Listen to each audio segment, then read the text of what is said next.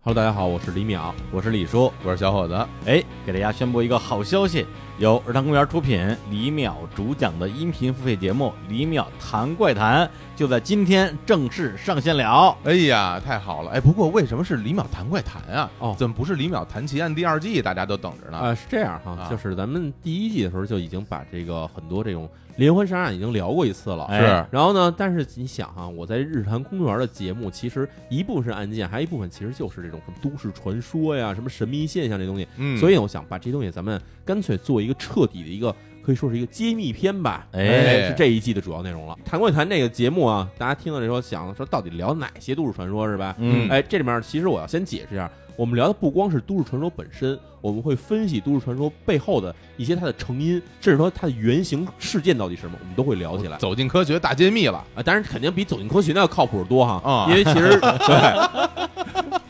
对，因为其实这个我们在策划这期节目的时候，其实要查阅很多资料，是包括比如说我们讲的一些事件哈，北京著名的那个叫做什么“三幺五公交车失踪之谜”，哎呀，哎，那这公交车失踪谜，它是不是之前是不是有其他类似的故事在其他国家出现过？其实我们甚至还找到了这起事件的背后的那起原型案件到底是什么，都找到了，哎，给大家讲一讲。对，还有什么呢？自杀圣地富士山树海之谜，从未来穿越回现代的一个男人叫做约翰提托。中国古代有一本特别著名的预言书，叫做《推背图》。幽灵航班，哎呀，然后还有什么泰坦尼克号？这最新的分析出来的哈，这泰坦尼克号沉没的真正原因到底是什么？这东西其实都会在这一系列节目里面给大家一个一个讲出来。哎太呀刺激了！十五期呀，整整十五，整整十五十五期啊，哎，而且是十五期长节目。因为之前我们《李淼谈奇案》啊，第一季上线的时候，也有听众呼吁说，我们还是想听一些嗯跟日常公园的这个主节目啊，是，就是更像的节目。就是像你们在日常公园聊那么聊，哎哎，就要就是那个味儿。对，对也这别不给我要什么十分钟一期是吧对也？不要什么给我切很多期，我就要听那那样的东西。哎，没错，那这是我们来的就是跟人生公园一模一样的节目，哎是长节目，十五期一次性放出，让你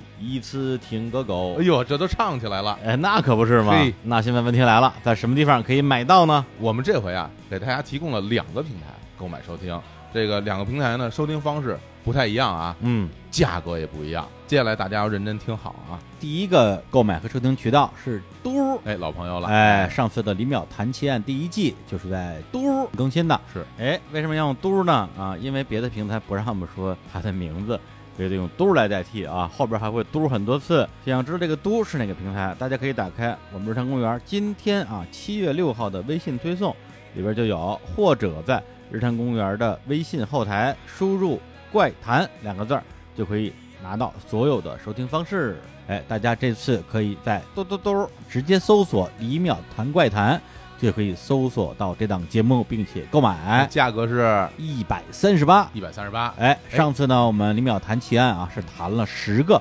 全世界范围内的连环杀手，哎，卖的是九十九。这次呢是十五个怪谈，卖一百三十八。这还便宜了，哎，哎，应该卖一百五啊，数学真好。这是不是？ 这我还是算得出来的 哎。呀，咱们这真是太大方了啊！对，而且这次跟上次不一样，这次我们是一个怪谈一整集，哎，也不分那么多小集给大家收听了。哎，而且是一次性放出上线，嗯是也不会陆续播出了。好的，这这不都是为了满足大家的啊这个热切的需求吗？是，哎，那第二个收听渠道啊，是我们日坛公园友赞商城日坛夜校里面嗯可以买得到、听得到，这个价格更优惠啊，这个价格是九十九元。大家肯定要问啊，为什么这边比那边便宜那么多呀？嗯，主要原因就是因为我们在自己的友赞商城上架，其实是没有平台费用和渠道费用的。对哎，那这块儿就帮大家省了，是这就是一个更优惠的选择。那当然了，之前如果您买过我们上一个音频节目叫做《爆料史蒂芬的魔幻之旅大揭秘》，就是在我们这友赞商城里上架的啊，同一个平台，对，然后这个里边呢，必须要跟大家说，呃，有一些的用户啊，遇到了一些问题是啊，主要是这个 iOS 的用户，嗯、您可能要用 Safari 浏览器哎购买收听，才能得到比较好的体验。那海外的苹果的用户可能就没有办法进行购买和收听了。那安卓用户啊，在收听体验上基本上是没有问题的，嗯只有极少的用户遇到了一些收听卡顿的问题。那造成了苹果用户用小程序来收听节目非常不方便的原因，是因为苹果的系统和微信小程序之间这种不可调和的矛盾。对，这个我们专门研究了一下，好几个月就在研究这个事儿。对，发现几乎所有的小程序跟苹果之间都有这个问题。是，我们也试图去调和了一下，嗯，发现没人听 我们的。神仙打架，对，我们的力量是没有办法调和人家之间的矛盾的。， 是，所以现在这个双平台上架的解决方案，基本上是我们找到的最好的一个解决方案了。嗯，大家可以根据自己的具体情况和需求来决定在哪个平台上购买。如果您之前曾经购买过史蒂芬的《魔幻之旅大揭秘》，而且能够流畅收听，嗯，那毫无疑问，推荐您继续用有赞来收听。是，那我自己个人啊，用的就是安卓的系统。那我用我们的有赞商城的小程序来收听和用平台来收听是没有什么区别的。那如果想在有赞里边收听的话，购买方式是什么呢？哎，那购买方式就是关注我们日坛公园的微信公众账号，就叫日坛公园，在我们的后台发送关键词“怪谈”，就会收到我们非常详细的购买和收听方式的指南了。行，反正我听明白了。哎，哎，跟以往相比哈，啊感觉上我们其实提供更多渠道，对但是呢，好像大家要做一个选择的同时，好像还要去想想到底哪个方式适合自己的操作系统等等什么的。，哎是，但这个老实说啊，就是行业现状，对嗯是我们确实也尽到最大努力了。然后刚才我们说的一些信息呢，也会出现在今天啊我们日常公园的节目推送里边，对我们会用图文的形式嗯，告诉大家这两种收听方式的区别。对，大家根据自己的需求来购买。那嗯到最后，我觉得我得吆喝吆喝啊哎，这节目啊，反正我自己在录的时候，嗯包括在后期剪辑的时候，那真是一直就心惊胆战。哎，有有挺多东西吧，其实说实话有点吓人。那我胆子又比较小，哎所以我那这这是剪的时候就真的有点哆哆嗦嗦，有时候到晚上我还不敢剪了，是吧？哎但其实我觉得啊，就是我在做这一系列节目的时候，我的想法是说，不是想要去吓唬大家，嗯是想通过给大家讲述这都市传说的成因以及它背后故事的方向呢，来给大家剖析出来说，每一个其实我们传的神乎其神的事情，它背后其实都是有真正的东西存在的，嗯它其实能代表着一种文化现象。哎是去伪存真，是吧？这嗯找到真相，好，那最后再说一遍啊，就是我们的音频付费节目《李淼谈怪谈》，在日常公园的有赞小程序以及嘟嘟嘟嘟嘟同时上线。有赞小程序的购买方式是在日常公园的后台回复“怪谈”对两个字，就可以知道购买方式。让大家就到嘟嘟去搜索“李淼谈快谈”就可以购买收听了。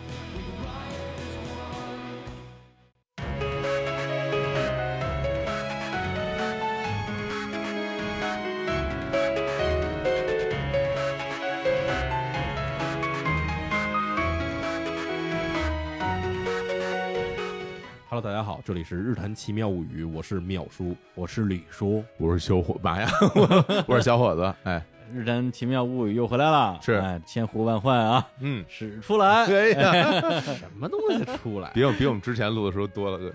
对，哎，说得对，哎，跟我们这日谈物语相比，为什么这叫日谈奇妙物语？为什么叫使出来呢？不怎么一上来就这么这调性啊？这青年老师说我这就把小史叫 过来。秦老师使出来说了，这都是屁话。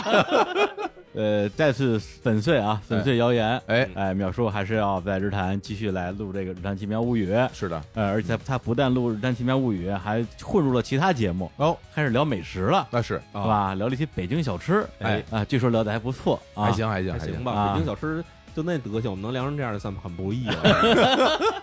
你不是说北京小吃好吃是吗不？是？我们这完全是洗地行为那 个。怎么换了个节目开始？ 我跟你说，改就那画台风我跟你了说，当时跟他们聊，我跟你说，我憋屈死了。我呀，你看看，不是你们之间分工，我给听见了啊。对，又又有人支持好吃，有人说不好吃， 嗯你是分分到好吃的那一波的不。是你得有红脸儿有白脸儿，不然一帮人都一块儿喷，那你还人怎么活 呀？不是我们这节目策划是不是能不要暴露一下呢？我们聊的都是真的，别瞎说啊。来说说今天要聊的这个事儿，哎，今天，聊这事儿啊，嗯今天我们这个《日谈奇妙物语》的节目调性啊，就向嗯来都是这个杀人放火。嗯今天咱们聊这事儿呢，其实也是一起这个杀人案，嗯，哎但是这个杀人案呢，与一般的杀人案不同啊，它是一起发生在历史上的一起暗杀事件。哦，老事儿了，这是哎，老事儿，嗯，就首先说它发生在日本，日本这历史上暗杀事件其实相对来说是不少的，嗯但我们也知道这个暗杀事件的背后是必定有很多原因的，而且呢，暗杀之后也会产生很多结果。是，那么在今天我们要讲这起案件呢，其实就的名字叫做这个英田门外之变。哎，英田门外之变这起案件，它是一个暗杀事件，但是在这个暗杀事件发生之后，仅仅过了七年时间，日本的这个政权就发生了天翻地覆的变化，也就是迎来了大家都知道的这个叫明治维新的这件事。嗯，哎那么这个英田门外之变这起暗杀事件与明治维新之间到底有什么关系？它又是怎么回事？死的是谁？谁下手去杀的？那么这一期这个日谈奇妙物语呢，我们就是来给大家来讲这个整个事件从头到尾。对，而且为什么要聊这个伊特门事变啊？首先是有一个源头，大家可能还记得我们之前淼叔来聊那个下山事件，哎，哎，当时就是我跟淼叔两个人在日本这个东京街头啊，这淼叔开着车，哎，啊指了一个这个铁道，说你看见铁道没有？哎啊，这个下山总裁，嗯，就是在这儿死的。哎，我说下山总裁是谁啊？哎他说这你都不知道，来，咱们回聊 两期，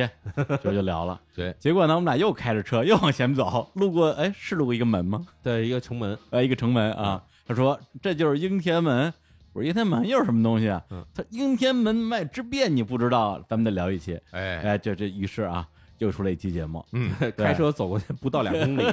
两起大事件。对，而且我之前跟小虎老师说，我说我说咱们这个跟淼叔来咱们那个日坛聊个这个应天门外事变。哎，小虎说这个更适合日坛物语吧，嗯，是吧？日坛物语不是有时候会讲一些这个啊历史上的一些故事吗？哎是的什么视听王子复仇记，嗯，我这听了我非常入迷啊。哎，然后我说不行，对我我也要参与，要参加 要是吧要参加。好嘞哎，于是这个节目就在咱们日坛来来来来聊来播出。而且我觉得这个英田门外之变啊，这个事儿在日坛公园里来聊，其其实是更加合适的， 哎，对，因为本身这个事件它很大，非常而且它前前后后涉及的历史的事件，包括人物对也非常的众多对。呃，我觉得我们这一定是一个系列节目啊没，错今天是第一期，那咱们今天这个从这应天门外之变这个事件先讲起的话，行，先得说一下这事儿发生在哪一天。对，对吧？这事情发生的日子啊，是一八六零年的三月二十四号的清早。有那这应该叫做近代是吧，李叔？嗯哎对，一八六零年是一什么时代？我相信大家在这个历史的课本上可能都听过哈。嗯，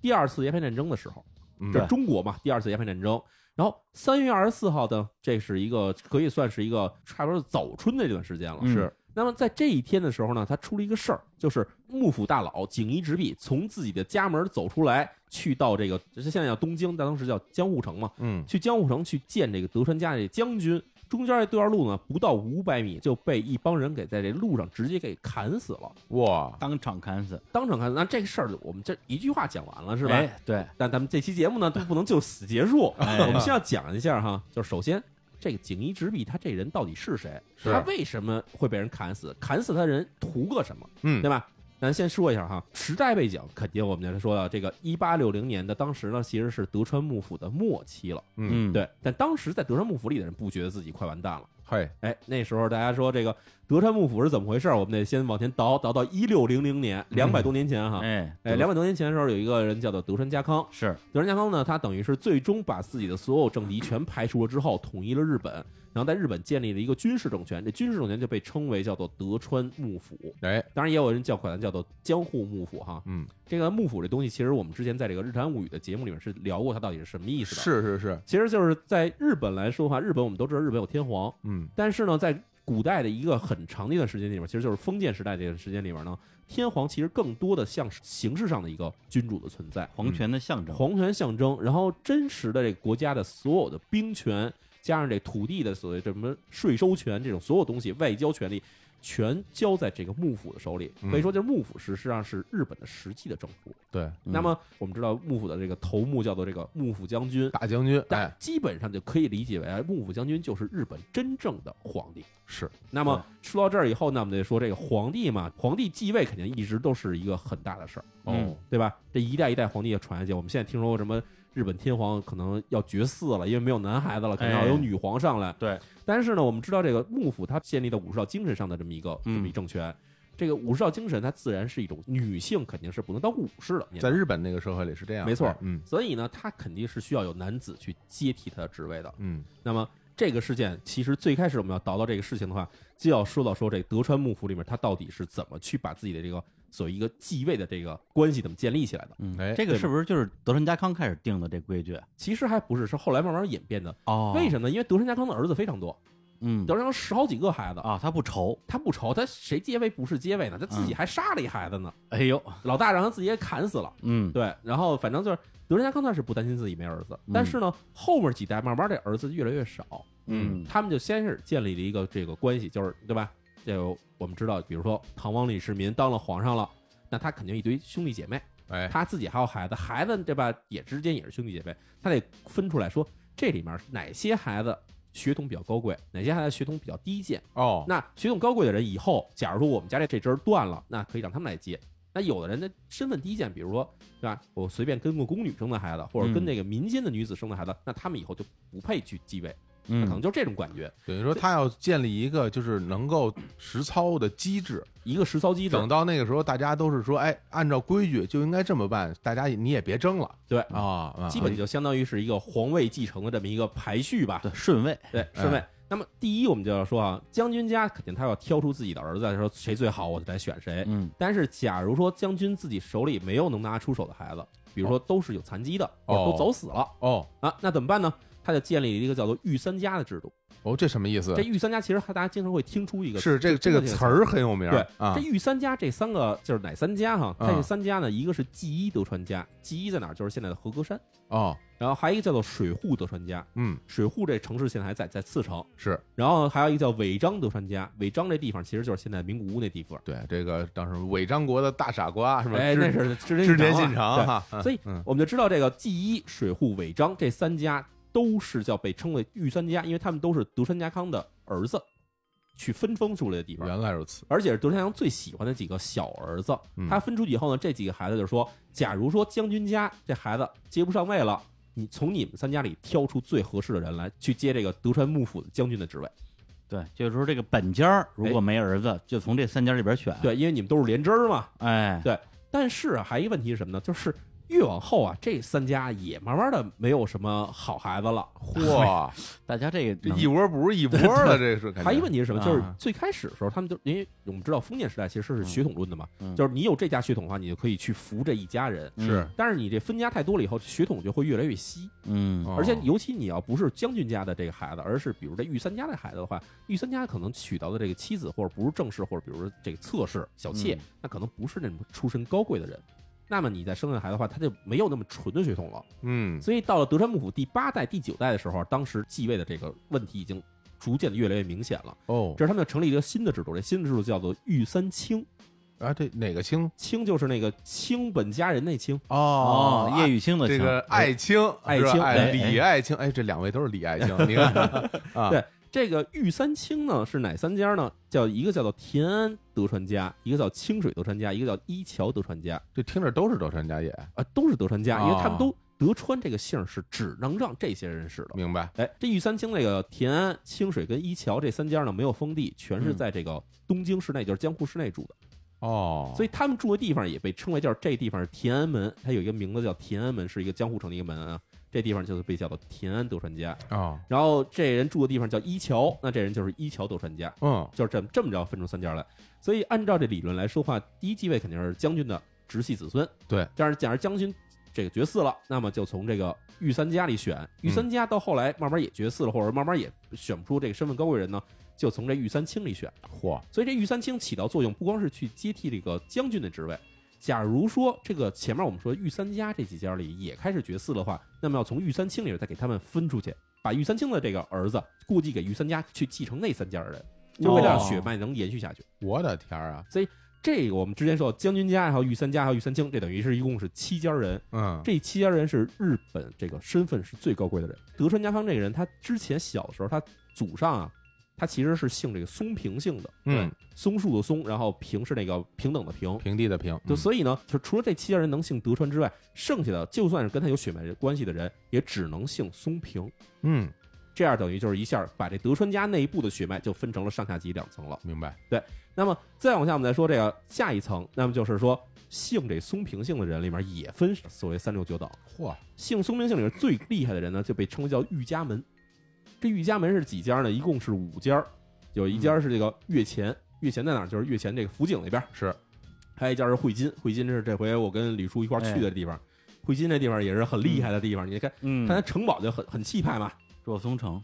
哎，汇金肉松城。然后呢，还有一个叫月之家，月之家在这个群马，群马啊，哎，然后呢，奥平家跟九松家，这一共五家，大家不用记这名字。这五家是在这个所有姓松平的人里面地位最高的人。嗯，那还有一堆的，再往下还能再往下降的，就是杂七杂八各种姓松平的人了。所以就好像我们经常说是这个，是吧？一问你说你们家满族、正黄旗、正黄旗，还有各种姓儿，对我们家姓爱新觉罗，爱新觉罗里面你也得分这三六九等。哎，所以并不是说所有什么正黄旗人都是皇族，没有这么回事。儿。就算你全是德川家康的血脉，也分你是德川家还是松平家，你是松平里面叫就是御家门，还是普通的松平。对啊，嗯但是这里面说到底还其实都是血脉里面的关系，还有一些是没有血脉的。没有血脉是什么呢？那就分成两类了。一类是什么？一类是这个德川家康他自己的直属家臣，他自己的当时跟着他一块儿，对吧？统一日本的那帮家臣，嗯跟他一头的人，他直接手下本多，然后景一，这都是最有名的。啊对嗯对，然后还有姓酒井的，究竟对，这都是最有名的。那这些人呢，就被称什么呢？就他们之后，他们被分封出去了，有的领地的人就称为叫普代大名，嗯哦就是普代，普代是什么意思？就是上谱了。我们家家谱里有你这人，哦，对我们家祖上多少多少代之前，你给我们家当家奴的，那就是我们家普代上有你这人，他就叫普代。对然后还有一部分人呢是没有封地的，没有不没有封地就被称为被称为旗本，嗯旗就是那个这个红旗，红旗飘飘红旗嗯这旗，本就是那个本就是日本的本，嗯这意思就是在旗根儿底下站着的人，就是说跟我打仗的时候，在我这旗子底下站着的人，哦，嗯我的麾下，我的麾下，哎哎，就这么回事儿。所以这就是跟着德川家康统一日本的这帮人，还有一帮人是什么人呢？一帮人还有一帮人是跟德川家康打过仗，嗯打着打着打服了。或者干脆就是说，对吧？我给你写封信，说你怎么领导日本嗯都没关系，只要把我封地留下来，我听你的。还有这种人，对嗯那这种人就被称为叫外样大名。就是这个高原之战石田三成那边的人，基本上嗯还有呢，就是根本没参战的人对都有，但这些人就算被称为叫外样大对名外。洋大对，就是打败了的和归顺了的，等于这条线画出来叫外样是跟我们没关系的人，嗯，就是是后来迫于我们的实力服了我们的人。哎但是还有一帮人跟我忠心耿耿的得打仗的人，哎这就是里面这帮人。哦，这样等于日本的这个封建制度在江户时期的这个封建制度，基本就是从上到下这么排下来的，我天，嗯这听着可真是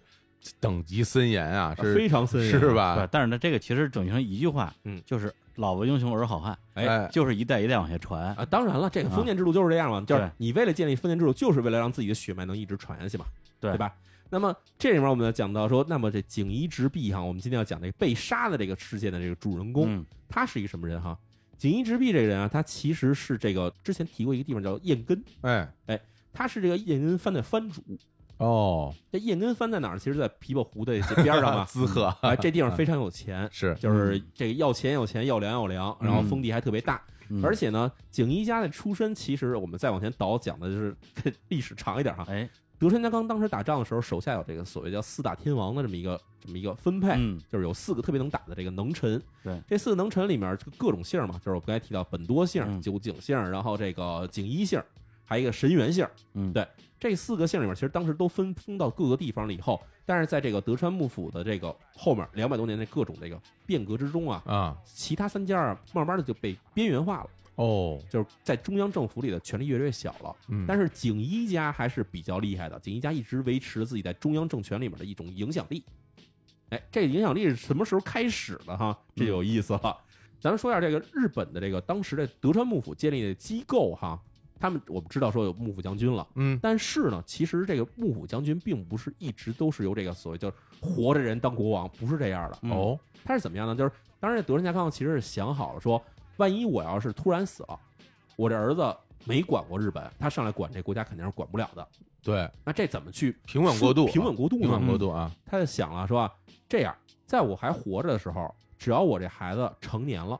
那我就现在就我宣布我退位，我宣布我隐居，把将军位置直接让给他。隐居隐居，就我当副手，他当正手，他隐居，然后让自己儿子当这将军，他有点像什么？就是以前中国其实也有这种所谓的东宫制度，嗯就是中国、韩国、日本其实都有，就是对吧？你太子一旦长大成年了以后，国家的一部分事情就分给你来管。但是他又跟那不一样是什么呢？他把自己的职位直接降到低的职位上，而是把自己的孩子直接扶到这个正位上。嗯然后他一旦开始隐居以后，哈，比如德川家康隐居了，它有的时候是从这个江户直接搬出来，搬到其他城市，但有时候它也在江户待着。但是呢，这时候它就开始管另外一半日本，把日本一分两半儿，东边儿我儿子管，西边儿我管。然后我慢慢的，比如我管不了了，我这个老了管不动了，我把这权力慢慢移交给我儿子。哦，嗯其实那这么说，其实与其说是隐居，实际上他也是在管着管事儿的。对，，就只是名义上我不当将军了。对，而且好多的这个将军，嗯就是在隐居之后，哎实际上基本上管所有的事儿，哎，对，像包括丰臣秀吉，对也是提前隐居的，没错儿，啊，曾经把皇位传出去，嗯对。但这个时候一般来讲，就是在特别是大和剧里边，哎那些下属跑过来就是说，哎，隐居大人，哎，对，这时候就不叫他本名，叫隐居大人，他为什么要这么做呢？嗯就是因为毕竟你在进行一些正事的时候，你去呃下达一些这个行政命令的时候，他有可能这事儿是办错了、办砸了、嗯，办砸了。假如说大家说，哎呀，将军大人出了一个昏政，做事儿做砸了，这事儿对将军的权威是有损的。所以他与其这么做的话，他不如说这些命令是由隐居这边来出的，对吧？嗯由上一任人出的。那么这上一任出的话，他毕竟不是将军嘛，他就不让将军背锅。嗯等于是替将军背锅的，也是这么一个职位，对，就这么来做的。但是这种模式啊，在当时被称为所谓的叫两级政治，就是等于是有一个隐居，然后还有一个将军，这种两个人一直在管理国家。到了第三代将军时，突然管不下去了，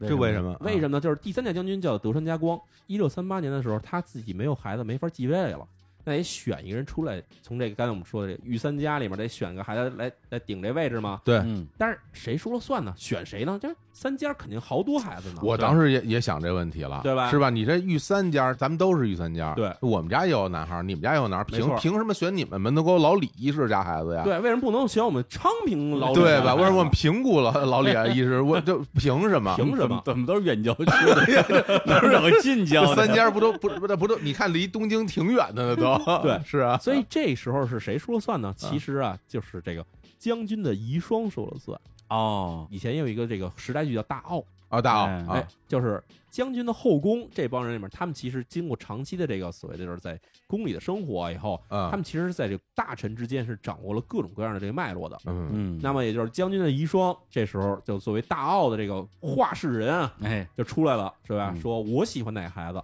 但是他哦要挑哪个孩子的话，他肯定要考虑说，比如我挑了这个对吧，门头沟这家人的话，啊那这个对吧，弄不好这平谷跟延庆这边的人就就不太高兴了 打，过来了，了，对吧？哎啊，那打肯定不是这打过来，但至少可能以后会给我穿小鞋儿，穿小鞋儿，对吧，嗯所以他要去权衡这个事儿，嗯而且他也要考虑自己以后好不好做人。嗯那对这样时候，他就需要一个这个所谓叫做跟议会一样，你找一帮人去讨论，大家一块儿去投票选，哎，对吧？选出这孩子，那就没办法，这是一堆人选出来的，跟我没啊关系了。这议会是哪儿的议会？不会是大澳的议会吧？这其实不是大奥一会，而是啊前面就是所谓的幕府里边这个管事儿的人。啊哎呦幕府里面是有一些长职的，经常在里面去进行一些这种负责幕府的这个运营的一帮人。嗯，这里面呢，比较高层的一帮人被称为一个职务叫做老中，哪俩字儿啊？老就是新旧老旧的那个，啊，老中就是中间的中。哦，就啊呵这个老中这个作用其实就相当于，比如说在中国的话，其实就可能是各部的尚书，啊，对吧？分管一摊事儿的，嗯对，兵部尚书、礼部尚书，就这些人，哎，呃啊明白给他们弄到一块儿。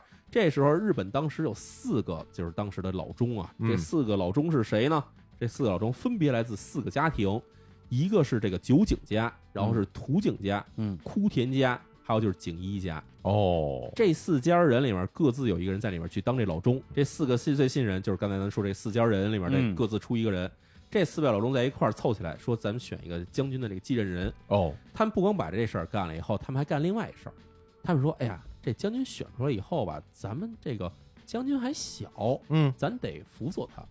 对吧？而且呢，这么多候选人嘛，嗯，咱们这将军服上了以后，别人不服怎么办啊？咱给他戳住了，对吧？咱得给他把他这个脊梁给他戳起来啊！嗯所以这四个人说啊，咱不能换别人，换别人的话，这这别人上来以后可能给咱使坏，嗯啊对吧？别人上来把这个将军一抹，换成新将军，咱这四个人全作瘪的！啊，咱这四个不能换人，咱们四个不能换啊，那咱四感个觉要走了好啊！这肯定他们怕被人翻脸清算呀、啊对对对对，所以这四个人说，啊就咱咱就商量好了，啊，咱们把将军培养的长大，然嗯后咱们去等于教他学文化，对吧？教 他练画画图画，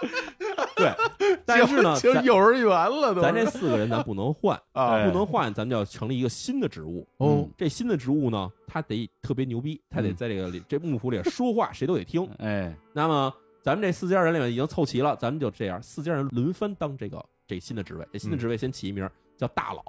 我这听着就牛逼，这个大佬，这能不厉害 吗？幕府大佬，哎就叫大佬，真的在日日本汉字里就叫大佬，啊就但是老是那个也老舅头的儿的老老头儿的老啊不是大佬的老啊，我不是在哦人字边那老呃，啊，对对对，对，这是老中中的老钟的头儿。老中的头儿大佬，这个人可以理解为什么呢？就相当于比如说这个清朝时，比如摄政王，嗯，哎，哎，叫恭亲王，啊，就这种感觉的人，就是对他出来以后，他说什么都算数。嗯在这个将军还小的时候，他出来说什么都算数；将军长大了以后不管事儿的时候，他也是说什么都算数，是这么一个人。他的职位是更靠近宰相，还是更靠近你说那个摄政王的那个？就是宰相的话，其实有时候是两个同任的，哦，对，但是他是一人之下，万人之上这么一个对对人。对嗯对就是他只设这么一职位。然后这四个，当时我们说这这四家人，他们就商量好了，咱这四个人就把这个事儿把住了，哦，不能分给外人。太对了，要分给外人的话，人一上来翻脸了，给咱四个就全就全清剿了。嗯那咱们这四家人捆在一起，轮流坐庄，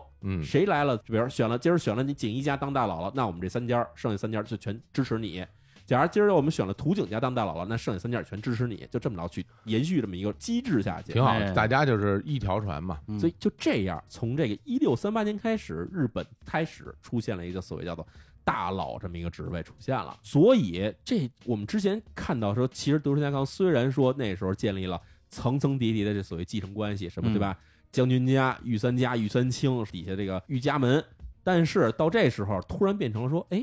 怎么有一帮跟德川家完全没有关系的一帮人掌握了幕府实权的样子？哎，有意思所以呢，这四个人他们当时心里也担心这个事儿。那嗯万一有人说站出来说你们这四个人不是篡权吗？对我清君侧给给你们全弄了。哎，真的可有可能这种事儿啊！嗯尤其德川家谁家这德川的御三家里对，面，姓德川的人，哎，说了对吧？我们家的天下凭什么你来管？对吧？嗯万一要发生这种事怎么办呢？所以他们这四个人也商量说，咱们这职位不能永久保留，嗯，咱就只能是建立一个机制，只要是这国家有事儿了、出事儿了，需要紧急决策的时候，这个职位才出现。哦，否则的话，平常大家这所有的老中，咱大家都是平等的，对都是干各干各的，咱全听将军的对，不要这个职位。多的等这个谁都服不了谁的时候，老中再出来。我这个还真的挺稳的哈，是，嗯而且老钟里边应该不是只有这四个姓儿，对，老中其实是好多人，一嗯堆人，而且这里面还各种的变化，因为我们也知道这个德川家，因为建立了非常等级森严的这个封建制度，嗯所以只要你们家出点什么事儿，举个例子来说啊，嗯比如伊达家，伊达家两个儿子要继承这个伊达家的这个家长的职位，是，这俩职位俩人争执不下，干起来了。那么德川家是什么怎么去处理这事儿呢？嗯德川家去了以后说，这俩孩子全杀啊，啊，全杀了，一个都不许留，你们家直接灭门。就是德德川幕府是这么管理的，我天，所以他用这种高压方法去管理的话，就导致他你只要你们敢闹事儿的话，我就全给你们清掉。嗯所以就天下就感觉很服他，嗯，就没有人敢去就做禁止这些大明之间发生这种战争，大明之间的战争啊，以及大明自己家里战争，全是禁止的。我们在讲到这个事情了以后，就讲到说现在我们这个要说这故事这个主人公了哈，锦衣直弼。这也终于要出场了，哎，锦衣之弼终于出来了。锦衣之弼这人啊，他其实啊，这人也也挺曲折的。嗯他是什么呢？首先啊，锦衣之弼他的父亲啊，就是锦衣之弼的老爸，肯定也姓锦衣啊。锦衣他爸是管这个燕根藩的，燕根藩等于我们知道现在算是一个一个县吧，这么一个地方。嗯那他其实在家里也实行这种制度，就是我老了，我先隐居，把我这个家督这一位置，就是说家长这位置，让给我自己继任者这儿子。嗯嗯，结果呢，他就让到给自己的第三个儿子，就是家里他一共他一共生十四个儿子，哇，他让给了老三。他让给老三之后呢，他爸就变成隐居了。嗯隐居之后啊，他爸跟这个家里的这个下人嗯，生出了这个锦衣之婢，哦，也是哦隐居之后才生的，隐居之后才生的。哦而且这锦衣之婢还不是这种所谓贵族出身，他是一个庶出。还真是，嗯啊，所以锦衣之婢出生以后想，对吧？我们家有钱，嗯我是一个富二代，嗯，但是呢，我又没有可能去继承我们家家业，是所以他从小就是各种去玩儿去，也是，然后又练剑术，又练茶道，然后还什么这这琴棋书画无所不通，就多才是多所艺有会玩的东西全会，多才多艺，这是多才多艺。嗯但是呢，突然出了事儿了，他这个他爸隐居之后，不是把自己孩子让给自己的老三了吗？嗯，结果他爸死了，这让给老三有，老三得找继承人啊。老三也没孩子，哦，三哥没孩子，啊三哥没孩子，在家里干一事儿，说把把这十三弟，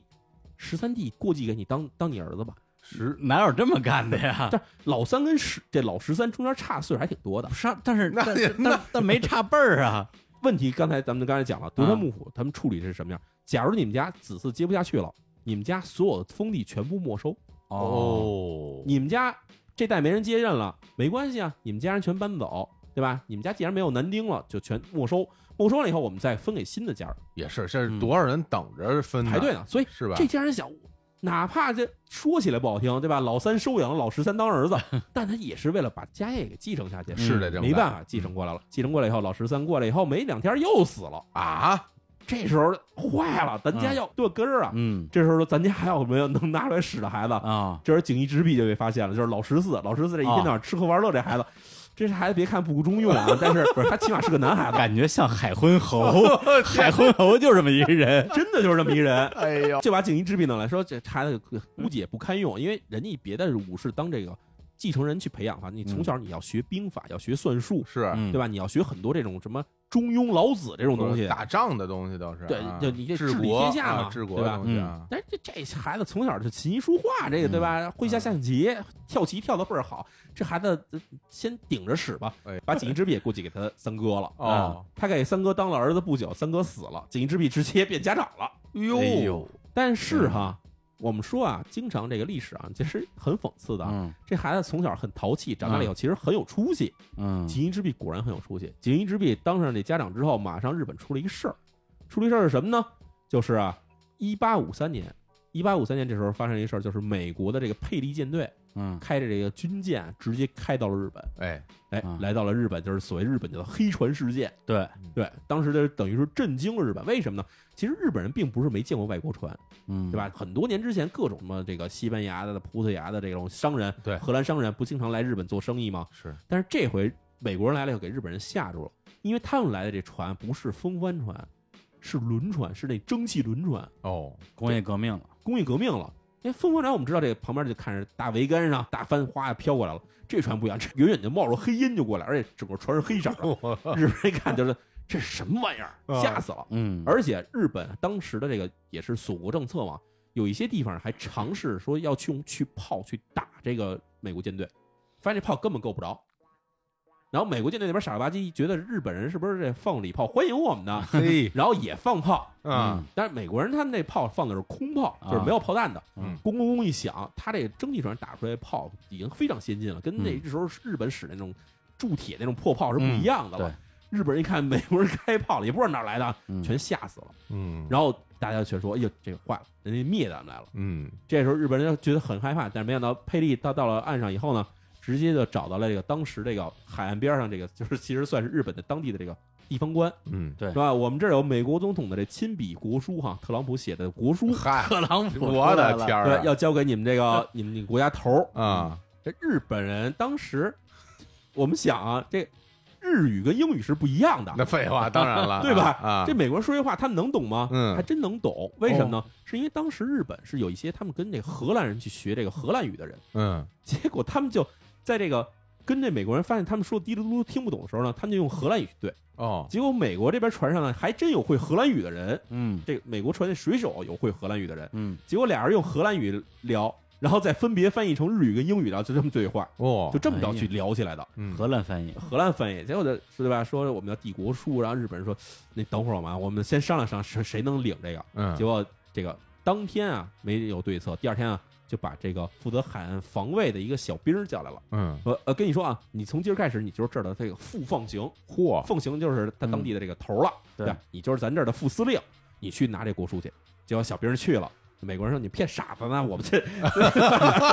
我们知道，就日本人就就跟你来这肯定不对，回去啊就，反正几番交涉，日看来本这人嗯啊小兵形象看着不太行，啊日本人反正各种想骗美国人，就想给美国人轰走算了。但是嗯美国人也精明，嗯，为什么美国人这么精明呢？因为之前他们在琉球被骗过一回了。哦嗨，就是就是佩利州舰队出发的时候，其实是从这印度洋出发的。哦印度洋出发，他们其实经过了一些地方，比如经过了中国香港，哦，哎，然后就顺着琉球，先到了琉球王国。嗯，琉球王国我们知道就是现在冲绳嘛。是，对当然，琉球王国这个其实也很鸡贼嘛。其实现在也这个微博上也有很多这种相关信息就就表现出来了。嗯琉球人非常鸡贼在哪儿呢？他一方面对中国称臣，一方面对日本称臣，嗯而且彼此互相不不告诉。哦日本来了以后说：“哎，我们服日本人，日本才是我们的宗主国。嗯中国人来了以后，对，我们服大清，大清才是我们宗主国。嗯，然后这两边都不傻嘛，啊两边捞好处嗯哎，两边捞好处。然后清朝使臣有时候问说：“哎，听说你们跟日本搞得不错，说你们服了日本是吗？”然后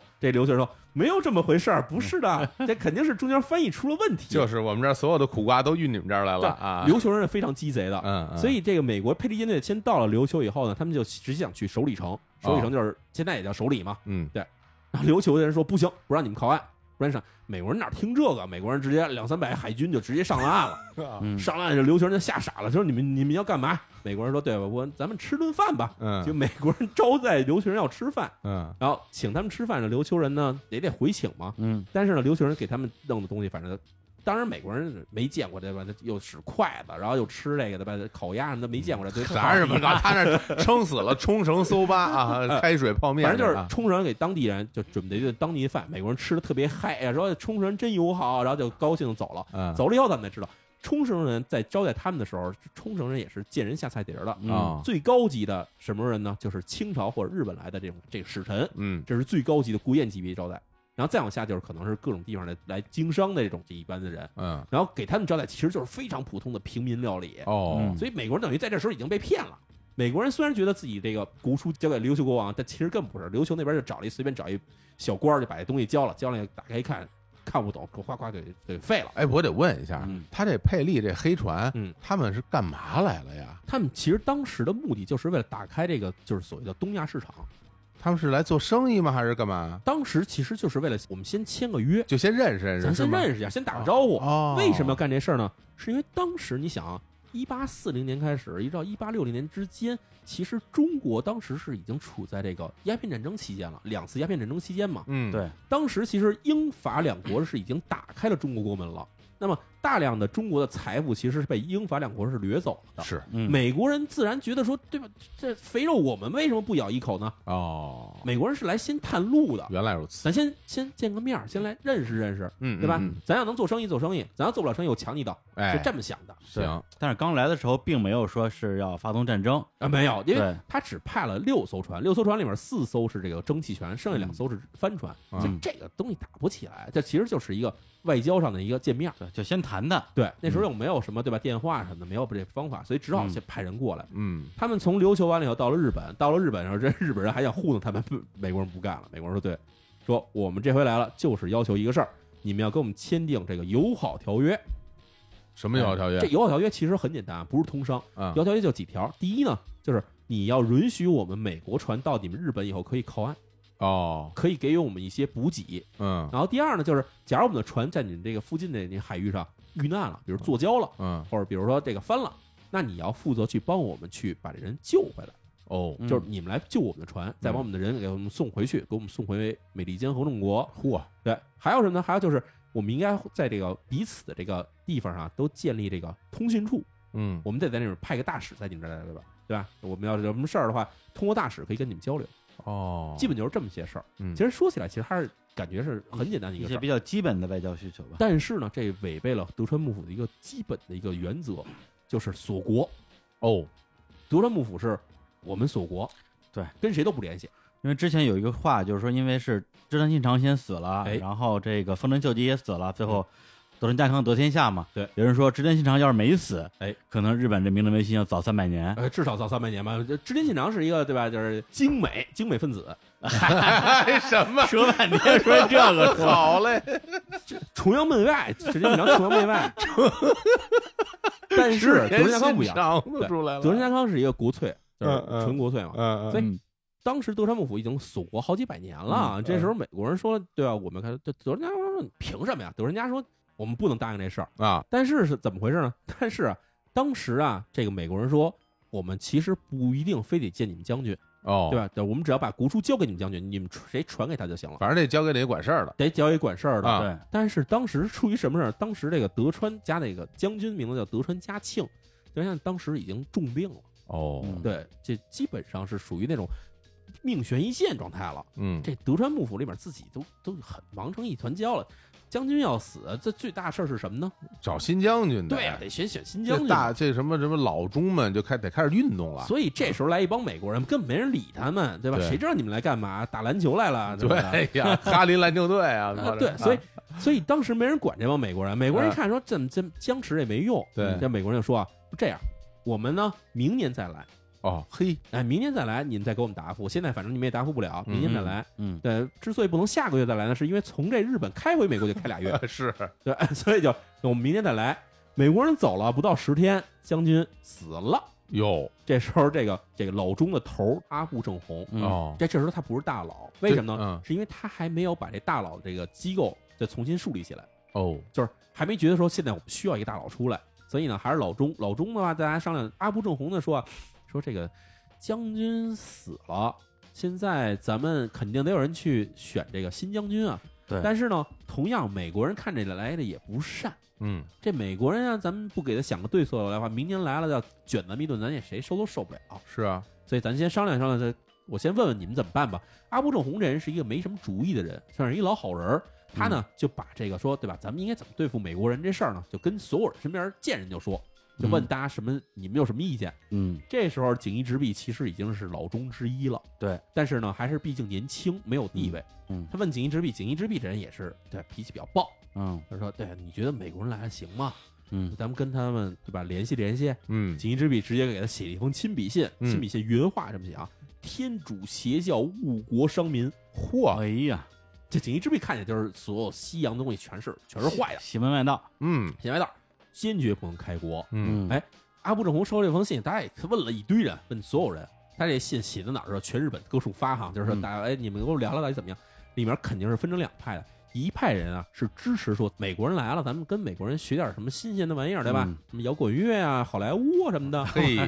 就是学学新鲜的事物嘛。哎，这个这派人就是后来的所谓叫开国派，开国派，嗯还有另外一派人是来一个杀杀一个，来两个杀一双，所有的洋鬼子全不是好东西，这就是所谓的让夷派，嗯，就是只要有人来的话，咱就拼了，跟他们干死。嗯，哎，对就等于日本当时的上层已经分成两派意见了。对。但是开国派，我觉得不是你说的要要给打篮球、去好莱坞，啊，因为那时候中国已经有鸦片战争了，没错，是这么回事，就是因为当时日本跟中国的关系还算是比嗯较近的，他们其实是隔岸在看着在中国那边发生的事情。嗯他们看到了一个看起来非常强大的一个清政府这么一个巨嗯人，就这么着被呃英国、法国给打成这德行了，对打的皇上都跑了，对吧？太后都跑到这个张家口那边吃小吃去 了，所以就他们觉得啊，这个看来不能轻视西方的这种实力，嗯所以他们想，我们可能需要真的需要跟西方去学一学东西，嗯嗯他们是可能也觉得，就是你真的关门不让人进，你也关不住了，是哎吧？？肯定有实力上的考虑，是吧但是嗯这时候其实大家都只是，首先询问这个意见的人都是各个藩的藩主，就是各个地方的这个地方势力的豪强，嗯问他们的意见，嗯大家就已经开始头脑中已经开始进行头脑风暴了。这时候哎呀，嗯 真好啊，哎，然后这时候阿部正红也拿不出确切主意来，嗯，而这时候的锦衣之弼呢，就比较心思比较活络了。怎么说？锦衣之弼想，我写这封信，他不是之前写了一封这所谓的什么天国嘛？啊呃就是基督邪教是吧？哎，对啊，他说这个是不是措辞太严厉了？哦哎，我得问问这个边上人什么意见。他呢就开始私下跟人打听，哎，你们怎么讲这事儿？嗯，结果他发现老钟里面，就是这就是所谓的这个幕府管事儿这帮人里面，嗯老钟里面一大派人啊，都觉得说应该开国，嗯为什么呢？因为老钟是做这各种实事儿的，他们要去这全国去下各大下达各种政令嘛，对，他们知道日本到底有多落后对，他们了解情况，他们知道到底怎么回事儿。对，他们说这个你不开国，人家来了以后，咣咣几炮你也就开了，对吧？嗯你关不住，嗯，对大家就这么想。对你看看中国，哎中国不就让人给菜开了吗？对啊，所以锦衣之笔后来呀、就过了十天， 突然又给这个阿部正红又写一封信，哎，我觉得咱们应该第一。兴修水利，大力发展海军，建立海岸炮台，然后嗯学习外国的先进技术，然后嗯跟他们通商，然后等时机成熟了以后，给他们再全弄 死。哦， 是他们写 的吗？真的原话就这么写，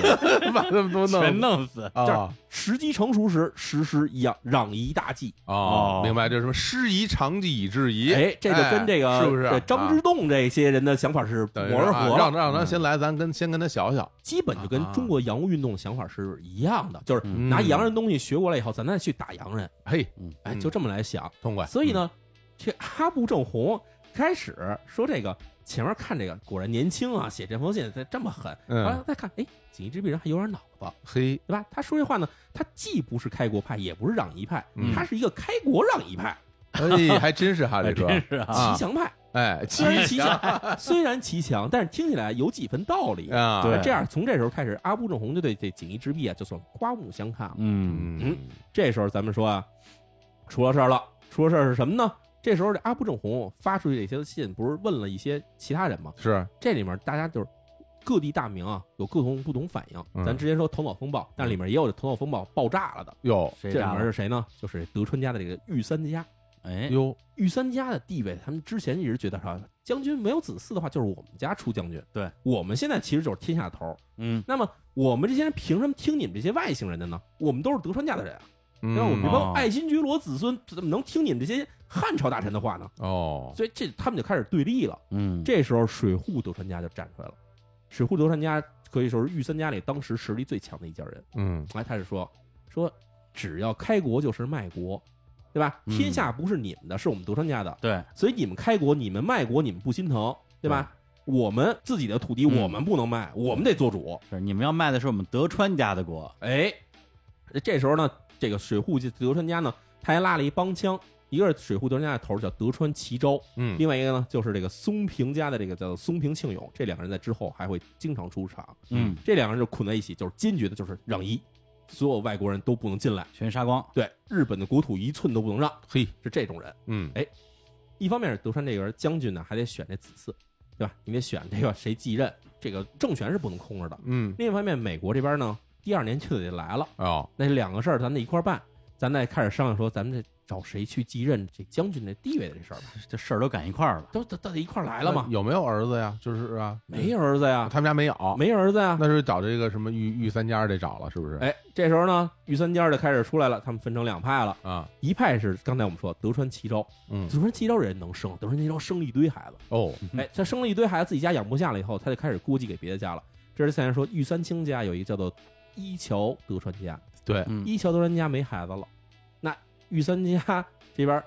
德川齐昭说，那我这儿有一儿子，我估计给你，给你们家继承一桥德川家得了，送你儿子，送你一儿子。一桥家很开心啊，还来一大儿子，多棒这嗯个 啊！送来的儿子还不是一般人哎呦，这人送来哈仪表堂堂，而且呢就是知书达理，嗯这人名字叫做德川庆喜。哦哎，呦，过继过继后呢，直接改名叫一桥庆喜，因为他一桥都是家人嘛，就改了一姓叫一桥庆喜。过继给这家人以后呢，这时候要选这个将军继任人嘛，嗯结果呢，这时候这一桥家就出来了，是一桥家说我们是御三卿啊，嗯对吧？这个其他那两卿，这个田安家，对吧？这几家清水家都没有这合适能继承将军大位的人。我这儿有一个，我这儿有一个一桥庆喜，这孩子不错哎，嗯，啊，你自己推荐有没有人能帮助你推荐这人呢？说，哎呀，我们这还有一个这个御三家之一的这个水户德川家的这个德川齐昭，他也推荐他。能不推荐吗？这他亲儿儿 子，那那当然推荐了这个 啊。然后啊这个德川齐昭也没闲着，把这个松平庆永也拉了，对吧？我们松平御家门里面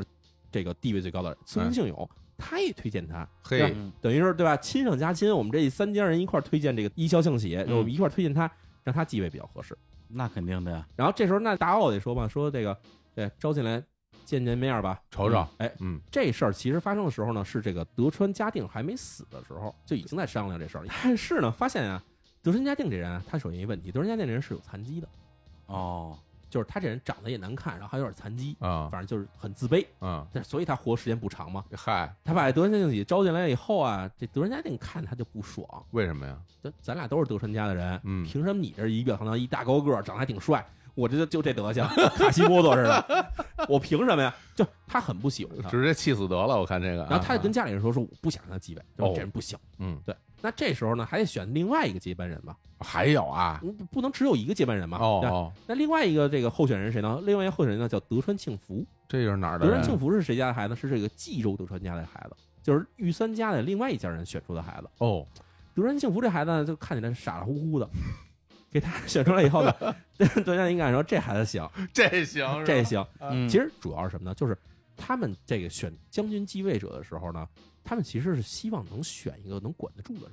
而不是自己主意太大的人。我明白，嗯，这个基本上帝王之道嘛，对吧？嗯，所以无论是德川家定自己，还是这大奥里面这些人，嗯就是这些后宫里这些人，其实都比较喜欢这个听话这孩子，就是哦德川幸福这孩子。对，但按理说这个如果是都是御三家推荐的，哎，那大家的这个地位理论上是一样的，对，那就是将军说了算呗，对，但是是吧将军当时已经不行了，啊，而且德仁家庆这个人，他还出现了矛盾，他口齿不清，嗯所以他表现不出来什么状态。过了几天就死了，这时候开始你得选一个继任人吗？这个继任人最后就开始就你到底是一桥庆喜还是德川庆福，这两人你得选一个，嗯这二选一了，这啊二选一，一，一个是聪明能干，看起来就上台可能就要改革一个人，对吧？而且这一桥庆喜这人，他也经常说，对吧？我上任以后，幕政大改革，对吧？嗯你们这帮老臣，我全一个不留。一黑啊我开始全面西化，呃，弄不好的不一定是全面西化，那肯定是他要干点什么事儿出来。嗯哦，然后那边德仁幸福说：“呃，行，好啊，咱们就上来，对吧？大家有口吃的都挺好 的，嘿，人哎家大家肯定心理上是支持德川幸福的哎，我刚看了一眼，德川嘉定啊。因宿疾、脚气病引发了心脏病嘿是过世的，哎德川家定的死因其实到现在为止都不太能确定到底是怎么死是的。吗？有一种说法是叫脚气冲心啊嗯就是因为脚气引发了各种什么感染这种事儿死的。嗯但是也有人说呢，就德川家定这人，他其实天生的时候就有脑脑瘫，哦，啊，而且这个这个那个脚气病不是这个脚，这咱们香所港说的脚不是那个，那是脚癣啊，这两回事儿。哦对那脚癣是由真菌引起的对啊，对，这脚气病是另外一种病啊。哦，哎，嗨，哎反正就是他岁数也不长，活时也不长，而且毕竟这人就有脑瘫这种说法其实是更被人肯定的。嗯嗯然后他面部还有残疾，所以他没孩子。你要选继承人，那那一桥庆喜、德川庆福俩人来选的话，当然我们要评判的话，看起来肯定是一桥庆喜这人看起来对吧更能干，似乎对这个日本未来是更有前景的。嗯，嗯，德川庆福这人看起来傻乎乎的，上台估计也是一昏庸的人。但这时候锦衣直弼出来了，哦，锦衣直弼这人有，嗯，才知道啊是这个。别看这人傻乎乎的啊，但是呢，他手里有人缘儿。哎，哎，锦衣之弼就开始站起来说：“我也支持德川幸福。是吧？嗯别人说：“你你你支持有什么用？跟你有什么关系啊就是？”，哎，他说：“不行，我就支持他。哎，”结果呢，等这个德川家定一死，果不其然，最后还真是选了德川幸福去继位了。最后谁选的呢？哎，选的是两方人。一方面就是这个老中们，老中里面肯定大家都是齐祥的，对，不愿意说什么，啊，因为万一要是我支持德川幸福，一消庆喜上来的话，那我肯定就作瘪子了嘛。对，但是呢，锦衣之弼是站出来支持说，我嗯支持德川庆福的。嗯，还发现起到这个重要的决定作用呢，就是德川家定的母亲，就是大奥的头儿。哦，大奥当时其实权力很大的，因为大奥其实是算是德川家的女性的这一派人，全是在大奥里面嘛，嗯，所以他们基本上是能决定到底选谁来继任的，而哎且他可以传说，对吧？将军当时跟我说喜欢谁，所以咱就选谁，他可以这么说，对哎对呦，对，这人应该是像是什么太后了，是吧？这就都基是本像是是吧对吧？慈禧太后这样就是太好，啊，老所以这时老候姐姐这日本的慈禧太后就是这德川家定他妈妈嗯出来就把这德川家定福直接对吧？你来继任，嘿，这样那锦衣之弊直接就押宝押对了。嗯，那这时候其实得罪谁了呢？你可以说是把这个德川家里面真正有权势的人全得罪了。是，这样德川家就开始觉得说，对吧？凭什么我们听你们这对吧大奥嗯，老中选的人，跟我们这德川真留着这个这么浓的血统的人，一桥庆喜没选上，他们就开始发生对立了。嗯，对，虽然最后被选中的人也是德川家的人对，但是这个人可能在德川家内部地不位是，不高，这不是最有地位的，没错，地位不高。而这时候我们说啊，一桥庆喜背后俩人啊，一个德川齐昭，一个松平庆友，这两个人其实都是坚决攘夷派的人。嗯是对吗？我们再说这锦衣之弊，锦衣之弊这时候其实是一个开国攘夷派，算是一骑降派、开国 派。嗯这样的话，从这开国跟攘夷两个事儿上，其实锦衣之弊就跟这个德川家就已经对上了，嗯，在这时候就已经对上了。啊，不光是这个站队站的不一样，对，政治理念也不一样，政治理念不一样，就就算说在这两个是德川家内部的继承人之争，我们要找个借口互相攻击的话，那就是你卖国。对吧哎？哎这个德川家一开始说对吧，我们德川家天下对吧，锦衣之弊这人对吧，对卖国卖国，还有开国，这这这这对吧，不是居心不良。卖国贼哎这样直接就跟德川这个大的几个家族就结下了第一个梁了，这第一个梁就算结下了。嗯，那么咱们再接着说第二个事儿呢，美国人回来了，啊，一哟，年哎真了，真来了，美国人回来了哦，一一八五四年，美国人开着船回来了。嘿，这人说对吧？前面事儿商量怎么样了？啊，嗯，那那商量呢，咱们就不行，咱就先签一个亲善协定吧。亲善协定其实是不通商的，哦，就是只是对吧？你们船可以入港，给你们装点粮食，装点水，你接着走。这事儿其实虽然算是说也是开国了，嗯但是呢，毕竟没有发生实质的接触，嗯，对吧？我们只是给你一点粮食，对吧？你就可以走。你们要船要是再沉了呢，我们帮你救。这样的算签订了。签订之后，到了一八五五年的时候出了一事儿，美哦国人开始动心歪脑子了。嗯，美国人呢派了一个大舰队来，他们提事儿说什么呢？说我们要测量一下日本沿海，对吧哎凭什么呀？嗯我我我们要画地图， 哦，这日本人当时就不干了，日本人说对吧？你们这画沿海，这后面要干嘛呀？是不是要侵略我们了？对嗯这时候日本国内就分成两派了。一派呢是觉得，啊，日本这个领土其实很多国家已经测量完了，你们再来测量一遍也没事儿。嗯，这是一派就所谓就是觉得欢迎，可以哎那挺好。嗯还有一派是主要拒绝的。这个时候发生了对立，一派是幕府里边这帮老中，嗯就是这时候我们说这之前那个阿部正红，天他带着一帮老中，对吧啊大家商量一下怎么办呢？呃老中们说说咱量就量吧，对吧？量没事儿，量呗啊，可以是不是还能对，还是不是还教我们点儿什么测量知识什么的？哎嘿，但这时候德川齐昭又出来，德川齐昭这刺儿头啊，嗯，德川齐昭说这今儿量我们的国土，明儿就打过来了，就是啊对吧外国人没有好东西，外国人没有好东西，你今天买的每一颗，对 吧？每一个手机都是一颗子弹。对你你们给他加的每 一滴水啊，每一粒粮都变成了子弹打到我们来。啊哎啊，这时候德川吉昭说：“假如你们要上美国来测量来，我们就干俩事儿：第一，我们跟美国人直接开战；干。第二，我们在国内就把你们全就跟你们开内战。反正哦我们这边越前松平家，我们这儿水户德川家，嘿，我们嗯都兵强马壮，说打你们就打你们。嗯，然后这时候阿部正红就吵这个德川吉昭了，说：“大哥，大哥，哎 咱能不能不打？哎咱，能不能好好处？好好聊话好好对说，啊咱别在美国人面前让人看咱分裂了。对，多丢脸啊！但是呃对主要是美国人一看咱们分裂了以后，美国人说不定就觉得想趁机而入趁虚了。而入了，是，对，然后这德川吉昭说说，这讲和也能讲，但是呢，我有一条件，嗯你得把你手底下这帮老中里边的所有开国派全给我撤了，嗯我要这个老中里边是我的人。这时候，这个阿部正弘就想，撤肯定是不能不撤了，不然的话，真开战了，真打起来的话，咱就完蛋了。嗯，阿部正弘就想的是，我们丢卒保车，哎，他心里觉得谁是一个开国派未来的一个冉冉升起之星呢？就是锦衣之弼，嗯，哎也是，所以他就呢把锦衣之弼保了，把锦衣之弼保了以后呢，把其他的两三名这老中啊就全给革了，直接哎，开除了，不要你们了。换上的全是换上的，这是就是德川吉昭点名儿上来的人。嗯等于说留下了这个锦衣之弊这样一个种子，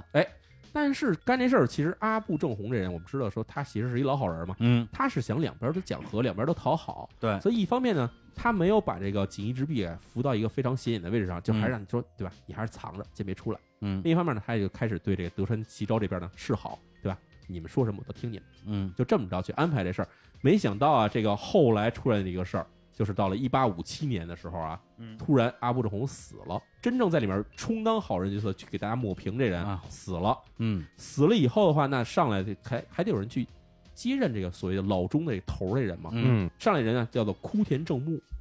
枯田家的，哎，枯田家，我们之前说过，枯田家是这个之前说的四个当大佬家之一的这一家人。嗯，对，他上来以后，他也是开国派，开国派上来以后，他就带着这个老中里面这帮开国派跟德川吉昭真正开始对立了。这时候，美国又提出了一个新的要求，嘿，美国人说：“咱们既然有这个使馆了，咱们开始通商吧，哦对，吧？咱也是做生意。嗯”但是美国人奸啊，美国人来了以后，给他们一个条约，条约叫什么？叫做《日美通商条约》。嗯但日美通商条约里面有一条很重要，就是后来也引起了很大争议的一条，就是里面规定哈，美国向日本出口的产品，以及日本向美国出口产品，关税由美国来定。嘿，两边都是美国说了算，这不是强买强卖吗？哎，，这我们知道，其实关税这事儿很重要，就是啊，嗯就是我要想从你们这儿买什么东西的话。我要加点少加点税的话，那我要卖给你什么东西的话，我我不加税过去的话，就到你们国家可以倾销。对哦，然后你们国家向我们出口东西，我给你加重税，嗯，这样的话你你东西到我们国家卖不出去，是这，样的话我就可以一直从你们国家挣钱。嗯，对，对吧？这其实是很多国家之间的这种在这个贸易之中发生纠纷的一个主要原因。是，这绝对是不平等条约。所以在很多的这种正常条约里面，这种关税是两方商议来决定的。但是在这个条约里面，美国当时是玩了一心眼儿了，他们想日本人不懂什么叫关税，咱就写所有事儿都由美国来定，嗯，而且扔过去以后直接说，对吧？你们必须快速给我们回复，嗯，必须限期给我们赶快回复。赶紧签了得了。对，你们不签的话，我们就带着军舰来打你们。哎嘿，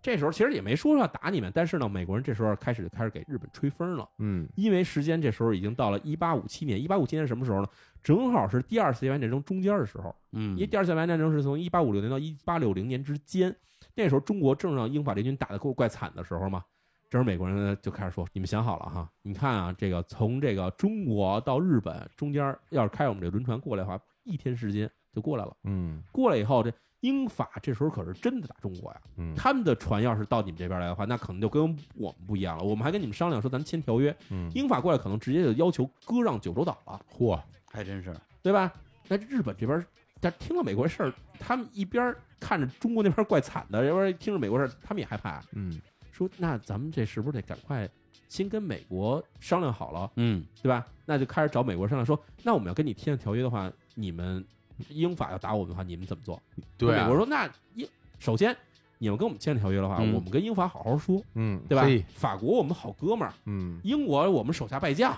嘿还刚打完独立独立战争嘛，对吧？我们跟他们说，对吧？让他们不打你们，我们罩着你们。嗯，万一他们要打你们呢？我们帮着你们，嘿，就只要你保护我们在日本的利益就行。等于跑你这儿来收保护费来了，是吧哎，这时候日本想就开始松动了。日本这时候跟他商量的人，他其实中间啊，就是嗯为了商量这所谓叫日美通商条约中间的会商的这个次数啊，嗯几十次使出，一直在商量这些事儿。然后这时候日本就开始，嗯中央政权就开始发生了一些变化了。对，就有人觉得说，哎呀，咱们是不是应该把这事儿签了？嗯，还有人说啊不行，这美国人没安好心。嗯对吧？美国人瞎吓唬咱们呢，对吧？这美国别说美国，英法要合族拒灾，嗯， 对吧？来了我们这儿打他，对吧？大合魂，哎根性哎啊哈，，真相。但是呢，就反正各种争论，争论到最后，这时候啊，时嗯间到了一八五八年的四月份，你想这一下之间拖了就一年时间，这时候啊，日本人说这个咱们得去签这个条约，嗯签不签得签，得签，不签的话咱们可能就亡国。嗯，但是呢，签这条约谁去签，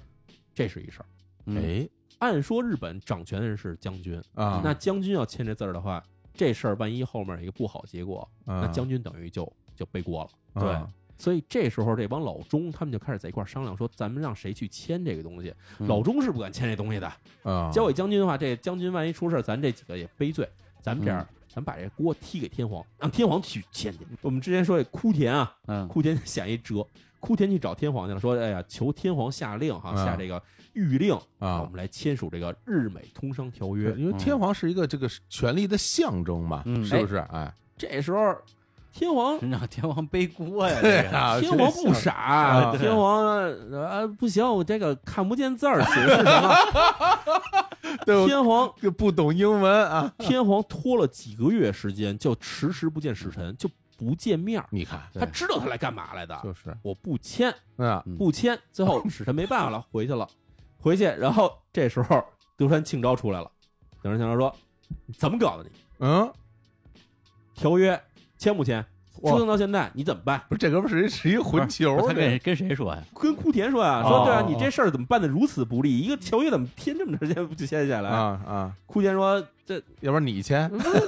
要要不我就对吧？找这个我找将军商量商量，对吧？找德川就是新上来这个啊就是傻乎乎这哥们儿，这这孩哥们儿子上台以后改名叫德川家茂了，哦对找他去，原先叫德川庆庆福嘛，对，小心加家茂将军，对家茂将军说这个签这个条约啊，天皇不签，啊您看您签吗？这这德川家茂说他他不签，我也不能签呀。啊，说那咱怎么办啊？不是真傻这孩子啊那啊这，那怎么办呢？那怎么办啊？说这样吧，咱们啊找一个能顶锅的人嗯啊哎，找一能顶锅的人，找找谁呢？找谁呢？咱们好几百年前啊，啊咱们有一职位叫大佬，哦，哦， 咱们可以把大佬恢复，让大佬去签，这大佬哦没有好几百 年啊，这个两百其实差不多小小两百年了嘛，啊嗯对，两百年前有这么一职位哈。啊哎，咱们成立一个大佬，让大佬去签，好不好？啊，啊大佬好像行，哎，大佬说了算，哎，但大佬说让谁当？哎，哎，这时候啊，德川庆昭出来了。德川庆昭说：“大佬这职位，那必须得我们这个德川家自有威望人当啊，啊，我不能当，我不能自荐啊。这样啊，我让这个松平庆永去当福建岳贤家这个松平家家主嘛。啊对，我们让松平庆永去当。嗯啊，这事儿不行，为什么呢？松平庆永当年支持的是一消庆喜的，哦，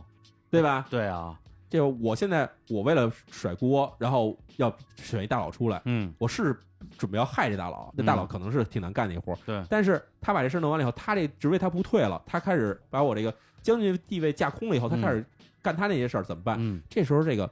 将军这时候心里有考虑的，嗯将军说不行，咱不能让这个宋明信勇来当，而且按规矩来讲，啊嗯他也不能当大佬，因为大佬佬只能出自那四个外姓，没错姓德川或者姓松松平的人不能当大佬。没错是这么想的，所以当时这个直接将军啊，这个德川家茂直接说说不行，这个松平啊，松平老师虽然德高望重，虽然这个人望很高，但是呢不合规矩，嗯哎，规矩要排下来的话，大佬只能这四件人来当。那么咱们来选谁呢？咱们选啊，咱们选锦衣直弼来当。他想是啊，这大佬职位出来，我肯定第一件事是来出来给我顶锅的。嗯但是之后大佬这职位他什么时候要退就不好说了。嗯，那么我必须得选一个我这边的人来当大佬，对，这样才能保证说我这天下不变。而且就是让他退，他也能退，哎，就是嗯听我话的人，这样是锦衣直弼啊，就等于等着等着，突然有一天被扶成大佬了，对一上看任了。就莫名其妙成了家主，然后又莫名其妙成了大佬，哎这锦衣之璧上台以后呢，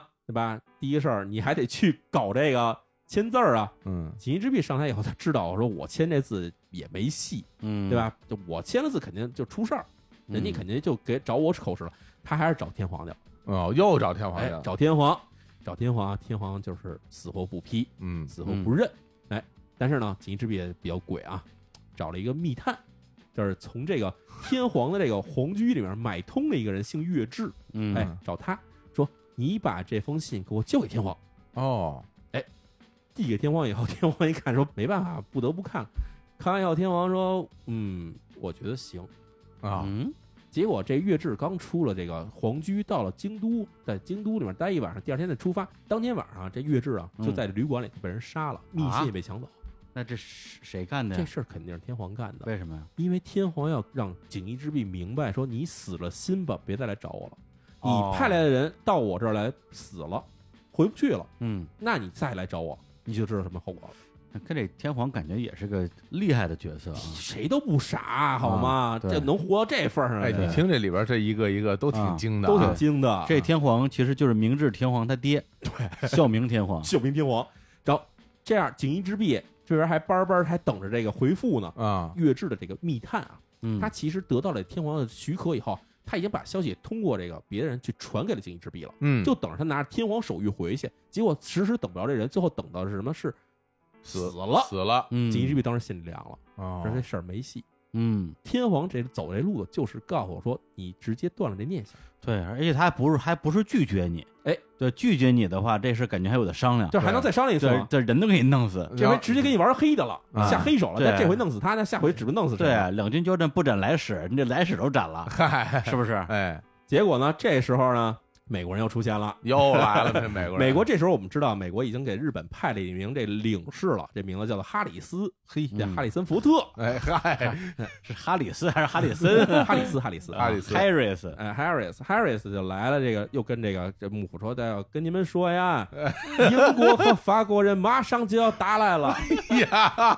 这个鱼喷是是我们国家的这个， 啊他为什么要这么说？因为当时是一八五八年六月份，一八五八年六月份，英国跟法国跟北京逼着这个清政府签了一个停战协议，嗯哦暂时停战。嗯，然后这时候哈里斯说，他们签这个停战协议就是要来打你们了，你看看，腾出手来打你们了。嗯这日本人坏了，这个说来就来，再不签的话，到时候这个哈里斯说他你们不签，我们跟着英国、法国人一块儿打你们。哎哎呀呀，那这必须得签了呀，这时候锦衣之弊就等于是没办法了。嗯，将军我不能害，我是出来给将军顶雷的。嗯对我这让将军去签字，将军得骂我说嗯都要你干嘛来的？对，啊天皇天皇不是见我，那我签吧。嗯就这样，在这个一八五八年六月十九号，锦衣之弼就自己把这个日美修好通商条约签了字了，哎呦签了字就发给哈里斯，哈里斯说啊，这个很好很好，嗯，就签了一个不平等条约。对哦因为里面关税是日本没有权利定这事儿的。哦嗯嗯，而且当时的情况下，其实日本人已经害怕了，在跟美国人去讨价还价也是没有这个余力了。嗯签完了以后，哈里斯直接拿着去复命了，说这事儿咱就算生效了，咱从明儿开始，对吧？我们从日本买的生丝、买的白银、买的珍珠，我们全征百分之几百的税。百分之三百的税，哎，然后我们从美国这儿卖过来的，对吧？所有的东西，对吧？嗯牛肉、可口可乐，可口可乐，哎，哎，福特汽车，嗯对，免税，免税。嗯，签完了以后呢，锦衣之弼这边是等于是知道自己惹了雷了，在嗯屋里等着吧，等着人来骂他吧。果不其然，过了也就是五六天的时间，到了六月二十四号，也就过了五天啊，嗯，德川齐昭来了。哎呀，德川齐怎昭么啊怎，么感觉这个锦衣之弊跟那下山总裁哎 也挺真像的，太惨了啊！这么说吧，这两边其实都不是省油灯。嗯，这是下山总裁，感觉是一个啊就是纯纯粹的顶雷的人啊。对，锦衣之弊人还是有点手腕了，咱哎们他有多狠，咱们后边还接着讲呢。行，哎嗯，德川吉昭来了，他不能自己一人来，哎得带着自己好哥们儿，哎对吧？松松平是吧？苏冰庆有又来了。 这俩说说说相声的吗？这老大在家一块儿。假如要是有兴 趣，可哎以上网去搜一下苏冰庆勇那照片啊。嗯苏冰庆勇这哥们儿，首先长得是啊又黑又瘦，啊，然后这嘟着嘴，看着就是一愣头青那德行，还一大秃 头，就是看着特别不好惹。啊这 保镖啊，这属于啊真的，俩哥俩就到江户城了。嗯江户城有哎卫兵啊，嗯对，江户城卫兵说，对吧？来者何人？ 哎对，废话，嗯对吧？德川齐昭，哎对吧？水户德川家藩主，嗯呱唧一亮腰牌儿，旁边就全让开了，就退下。嗯对吧嗯，但毕竟御三家还是很牛逼的，那是对那是这俩人进来也不说去见将军，嗯因为毕竟这俩人其实都看不上将军，这将军傻了吧唧的，小胖子对，啊哪有我们家儿子好啊？哎来了以后啊，进来的时候直接到这大殿一坐，梆梆就拍这桌子。人说什么事儿？哎把这个这个锦衣之弊给我叫来。嗯，嗯，您是什么事儿？别废话，叫来。嘿，你哎看锦衣之弊来了以后，哎呀，这见拜见两位这个德川嗯松平大人，哎这德川齐昭谱儿特别大啊！嗯你一个下人，你怎么能跟我面对面说话？你给我滚出去！啊，你不嗯让我来还出去，他有一个规矩是什么呢？就是啊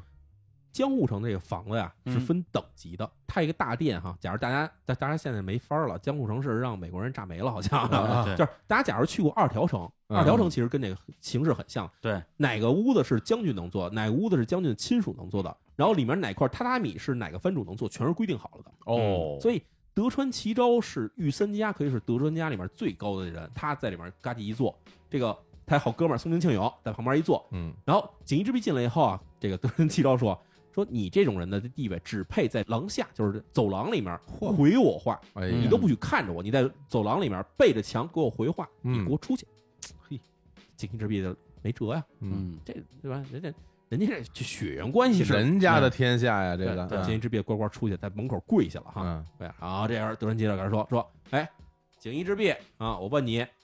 这个签这个日美修好通商条约，你是得到了将军的旨意吗？锦衣之弊说，将军没没没没没没签。哎然，后那天皇旨意拿到了吗？天皇也没签。那你怎么就大胆说敢给我们德川家天下给卖了呢？嗯嘿，锦衣之弊说，这个你也容我给您解释两句哈。嗯啊，说你也知道现在天下形势如何如何，嗯清政府那边让英法联军给揍的，对吧？北京都丢了，圆明园都烧了。嗯哎，然后这边我们这个美国这边也逼着我们说，我们要不签的话，他们弄不好跟英法这沆瀣一气来揍我们。哎然后这时候德川齐昭说：“说我让你说话，你再说话，对吧？我不要听这些解释，嗯我就问你，你对得起德川家康当年建立的这天下？你对得起圣祖德川家康给你们锦衣家的这些荣耀吗？”对，家康宫地下有知，对，说你们锦衣家的代代给我们德川家为狗为奴，嚯对吧？我们说什么你做什么，现在你怎么敢自己独断专权，嗯，对吧？就是痛骂一顿。哎呀但是呢，毕竟啊，这个锦衣之弊是幕府大佬，说什么话也嗯是将军手下的人，对对吧？你就算当面给他砍了，你也是有罪的。对对，所以呢，这个德川齐昭啊和这啊个松平信勇俩人就啊骂了一通，骂了一通，气势汹汹就走老了。骂完就走了，骂完说：“告诉你等着，小子，等着等着啊，嘿哎，放摇人儿去，放摇人学儿别走，哎我等我哦天啊摇人儿去。哎”锦衣之弊说：“你等着，我也摇人儿去。 嘿，”这时候啊，说的是六月二十四号事儿，到六月二十五号的时候呢，干了一个事儿是什么呢？我们其实之前讲了这么多东西，其实发生的时间都非常短。到六月二十五号的时候，其实这时候才刚刚宣布，就是之前说那德川庆福正式继任将军。哦，那时候才继任，之前其实一直是一个准备，哦，到这时候才宣布他继位。嗯所以到这一天的时候呢，锦衣之弊啊，就拿着这个德川家茂，对吧？嗯说德川家茂宣布就任这个幕府将军，正式继位。嗯，把这事儿宣布出来以后，其实不为别的，只是为了说，我现在身后这个人，我支持的人，这人是将军，天下人，天下人，对吧？你们之前不是骂我吗？嗯对吧？你们不是说我吗？对吧？您等着嗯啊！果不其然啊，再过了十天的时间，到了七月五号到六号这时候，这个锦衣之弊就传了这个将军手谕啊，说是将军说的话，其实指不定是谁说的。这手谕是这么写的，哎，宣布啊，这个水户藩主德川齐昭，然后这个越前藩主松平庆永以及一桥德川家的一桥庆喜，啊，从今天开始隐居谨慎，嚯这俩词儿什么意思啊？隐居，第一，你不能当藩主了，哦，藩主位置让出去；第二，谨慎，谨慎什么意思？不许出家门儿，就相当于是这这个软禁了，是吗？就是基本上就是说，第一，你没有正式官职了，嗯你没有这个身份地位了；嗯，第二，你行动受到限制了，就是免职加软禁嗯了。免职加软禁。然后什么时候解除呢？等另行通知。哇，这下痛快了，让雷厉风行啊，让你骂我啊哎，但啊！是过了十天啊，把这事儿全准备好了以后，直接把这扔出来以后，这是这是怎么解释这事儿哈？第一啊，嗯啊，德川齐昭跟这个松平信勇这两个人，其实是在当地都是非常有实力的藩。嗯他们要真的说起兵造反的话，这个是其实是不太好收拾的一个事儿。嗯然后把他们两个都已经给宣布说你们软禁，嗯，而且软禁呢还不是说就是你在家里不许出来嗯，还是不许让别人见你，哦，就是直接切断你跟外界联系我。而且你还没有职位了，这样你再上来的新的藩主到底还是不是听你的这事儿就不好说了。嗯我们把这事儿渡过去了。明白，所以等于他通过将军手谕、锦衣之弊，直接把自己的最大政敌直接给算是排除了。还有那谁呢？那个什么一桥的那要个，庆喜嘛，嗯，哎对，，而且这个当时的新的将军肯定也愿意啊，对啊，这当年都是反对我上台的人啊。看起来是解决了，但嗯是呢，别忘了还有天皇那边呢。哦，这时候水户家没闲着，是这个德川齐昭哈嗯。虽然说接到了说隐居谨慎这个命令，隐居肯定是隐居了，嗯，面上的事儿得做，但是我在自己家宅子里待着，我出不出门，我见谁这事儿谁也不知道，嗯，所以以他呢就派密令啊找了密使去见天皇去了。嗯跟天皇说说，天皇大人，对吧？说这个锦衣之弊把我们全弄了，嗯，下面一步说不定就要弄你了，嘿，对吧？说您也得得出把力呀、嗯，哎，这时候天皇呢就发了一封信给锦衣之弊，说你来京都亲自面见我，嗯，对吧？我要面见你，你要给我解释解释这个签约是怎么回事儿。我这个必须得去是吧？这天皇天召见，皇召见，对啊，就天皇虽然没有什么实权，但是有影响力。而且他把锦衣之弊从这东京给支出来，从江户给支出来，嗯这路上要出什么事儿可就不好说了。哎，还真是啊。对吧？就是一目的就是把你从江户给我叫出来。嗯，锦衣之弊明白这事儿，锦衣之弊不敢去。嗯，锦衣之弊先是躲啊，这你之前怎么躲我，我现在怎么躲你？啊 我不识字儿，我这我这个看不清楚看不清楚，我这哎呀，这时候这对吧？这时候说说对吧？我这不行，我我我不行啊，我不认识啊，对 吧？像京都那路我也不知道怎么走 啊，反正各种推脱。最后啊，这个没办法，实在没办法，因为天皇这种事儿，他肯定是发过来以后肯定是公开的，哎，对吧？你老不去，脸上挂不住。锦衣之弊这时候呢，就派了手下一个老钟，就去找这个天皇去了。嗯对吧？有我这个经办人，对吧？他当时全在场，我这边呢在江户，我正事太忙走不开，我派我手下人，他什么都看见了，他去给您讲这事儿。哦，等于说他现在这大佬这这职位还没退呢，大佬这位置都还退不下来了，还是大佬呢，啊还是大佬。哦，派了一人过去以后，那天皇肯定不可能对这人怎么着啊？但是天皇这边话至少是嘴被堵住了，嗯，顶多也是有点失礼，但毕竟是国家大事为重，嗯，对吧？我你忙正事儿，那我也没法说非把你薅过来，嗯没办法，天皇这条路也堵住了。这时候出了另外一个事儿是谁呢？就是另外一拨人出来了。啊，哎，另外一拨人之前我们一直没提到过哈，就是萨摩藩的人。哟，这哟南方人，哎，南方人，嗯萨摩藩在哪儿？就是鹿儿岛，对对吧？岛津家。嗯萨摩藩是一个什么地位的人？我们之前开始开篇讲啊，萨摩藩其实是在最低的一个，就是外样大名里面的人。对，而且岛津家还不太一样，就是岛津家其实最开始是在关原大战的时候是算西军的，对是跟德川家康打仗的一帮人。嗯是后来觉得说德川家康打你们也挺费劲的，然后德岛津家呢直接就算是跟你们和解了，嗯，是一个和解状态。所以岛津家其实是一种一直是有点跟中央政府若即若离的这种状态，嗯而且他毕竟距离也远，距离非常远。太远了，这最南端了，哎，这时候突然出了一个事儿，是什么呢？岛津家突然得了一个借口，就是幕府大佬锦衣之弊藐视天皇，嗯对吧？天皇叫你来你不来，嗯这时候岛津的藩主啊，就是这个岛津骑兵嗯这哥们儿带了两千五百兵马直接进了京都了。啊，哎，对，他说啊，我这个保护天皇，秦王，这秦王说叫这个幕府大佬锦衣之弊来，锦衣之弊不来，那他是不是想谋反呀？心里有鬼吧？嗯我先带点人来，我来保护天皇，对吧？保护天皇，结果他来到京都以后啊，叫兴师问罪嘛。来这儿以后呢，他这个路上肯定要有这些舟马劳顿，对，然后他还要经常往返于这个萨摩和京都之间，在嘿，路上，结果在这个练兵途中啊，嗯德川霍乱死了。嗨，嗯，哎，这个一死，萨摩藩急了。萨摩藩说：“对吧？